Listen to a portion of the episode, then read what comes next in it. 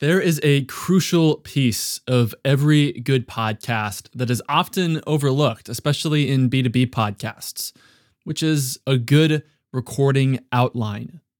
Something that I've seen a lot of from podcast hosts, especially I think in B2B podcasts, is that hosts will often enter into a recording call or a recording session without anything prepared.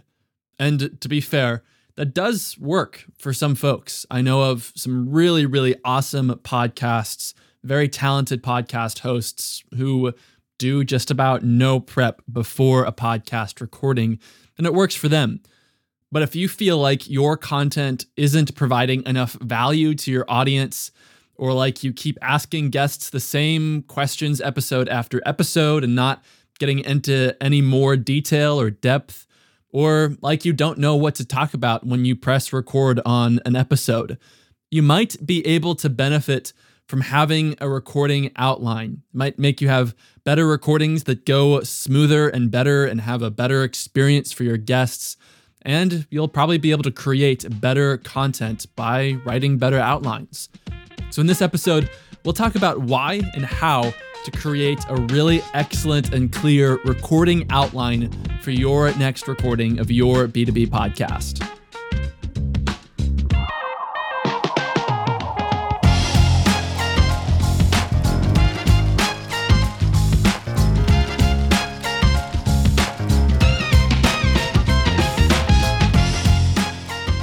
So First, before we get any further, I should probably uh, clarify what a good recording outline looks like.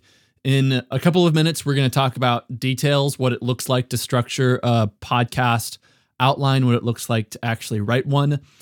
But what I'm talking about for the sake of clarity is a document that you prepare in advance of a podcast recording session that tells you what you are going to be talking about in that episode. Again, later we'll talk about details, what that document looks like, how I write them for this podcast and for some interview style shows that we work with as well. And also later, we'll talk about the elephant in the room that often we might need to deviate away from that outline. But first, I want to talk about why we might want to create one of these outlines. I alluded to it in the intro of this episode that maybe if you feel like your content isn't valuable for your audience, if you feel like you keep asking the same questions for every single guest, and not getting any more in depth, or if you just feel like you don't know what to say and then you end up with a clunky podcast episode, then this might be helpful for you. So, first, what a structured outline for your podcast recording does for any genre, any kind of podcasts, but especially B2B podcasts, is it ensures that you provide value to your audience in your episode. If you don't know what you're going to talk about going into a podcast recording, how will you know that it's going to be valuable to your audience? Even if you're bringing on guests and you don't know exactly what you're going to talk about with them, you should know what their experience is enough and what kind of topics you can address with your guest enough to make sure that it's the kind of content that's actually going to be relevant and helpful for your audience. Because in our B2B podcasts, what we want to do is provide an insane amount of value to our listeners. Because without providing value to our audience, we can't establish thought leadership or generate demand. It just doesn't work without the value there. So, first, an outline will help you ensure that before you press record, you are going to get something valuable for your audience in this podcast recording. Then, secondly, it actually helps to make the recording run better. Having better recordings that run more smoothly will both save you time and create better content and give you and your guests a better experience. When you know what you're going to talk about, when you know roughly the topics of conversation that you're going to be having in your episode, you're able to move from one topic to another without having to stop or start or without getting lost in the flow of the conversation. So, in that way, your recordings will run better, they'll be more smooth. Probably you'll be able to go through the recording more efficiently as well. So, whether you want to make your episodes shorter or just go into more detail and more depth in longer episodes, Having a better, smoother recording process will help you create better content. And then finally, a good episode outline will improve the editing process. Something that happens a lot in content recording and content creation in general is if we don't think with the final edit in mind, it makes editing really, really hard. If you ask any documentary editor what the worst thing that they could be handed is. It's just randomly compiled footage that wasn't shot with an end in mind, without a final edit in mind. So, one of the things that a really good episode outline will help you to do is have a rough idea of what the finished edit is going to sound like. So, your editor needs to spend less time figuring out how to make the conversation work in the best way possible and more time just making great art and telling great stories through the editing that they do. Ultimately, all of these things, providing more value for your audience, making the recordings run better, and improving the editing process, will all help you save time and create better content. And for our B2B podcasts, that's how we get better results. Creating higher quality content will help us to build that affinity with our audience so that when they think about us and the content that we put out, they have just positive thoughts about us and the work that we do, which is so crucial for all of the things that we've talked about goals wise, whether it's establishing thought leadership or generating demand or even an account based marketing strategy. Guests are only going to want to come onto your show if it's really excellent. So, a recording outline that will help ensure value for your audience, make the recording run better, and improve the editing process is crucial to drive better results for your B2B podcast. All right. So now onto the actual nuts and bolts of what a good podcast recording outline looks like. For me, to take you behind the scenes of the content I create with clients on interview style shows and as well as just what I do on this podcast, I like to structure the podcast kind of like a book. So I start with a big idea. This is at the very top of the page, the very top of the document, this recording outline. Literally, I write big idea or main focus or true north, something like that. This big idea being why should the audience listen to this episode? And the entirety of the episode following that will be about that big idea and make sure that it's a good enough reason for the audience to commit to this entire episode. So, for example, the big idea that I have written at the very top of my prep doc or my recording outline for this episode is podcast recording outlines, save time, and make better content. That tells me what I'm going to be talking about in this episode and gives me the reason why you, as the audience, should listen. Because if you make a good recording outline, then you'll save time and make better content. Ultimately, that'll help you create a better B2B podcast, which will help you drive better results for your business. So I start recording this episode knowing what it's all about and knowing why you should listen. From there, I like to break the entire episode down into chapters. So each main point that I'm going to be covering in the episode, I have written as a chapter. Obviously, for my solo style podcast, this is pretty easy. I can just say, first, I have a hook, and then I have chapter one, which is the benefits of using a structured outline. Then I have chapter two, which is what that actually looks like. Then I have chapter three, and then finally a, a closing. But for your interview style show, what this could look like are just main conversation points that you'd like to cover with your guest. So maybe chapter one is their background and experience. Chapter two is how they are solving a specific problem. And chapter three is their advice for your audience. Whatever those main points of conversation are, we start with them as our chapters, almost like chapters of a book again. Once I have those chapters written, I can identify what contributes to the big idea and what doesn't. So if I write a topic, I can look and see is this actually pushing towards the reason why my audience should listen to this episode?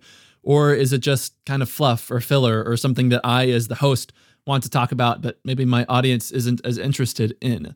Similarly, when I see these chapters, I can make sure that this episode is going to flow in a logical and engaging way. So if a chapter seems to be out of place, I can just move it to a different part of the outline. And going back to this making the editing process easier, likely if you make sure that the episode flows on paper, your editor is going to have to do less work making sure that it flows in the editing room and that the audience will be able to follow it in a logical and engaging way.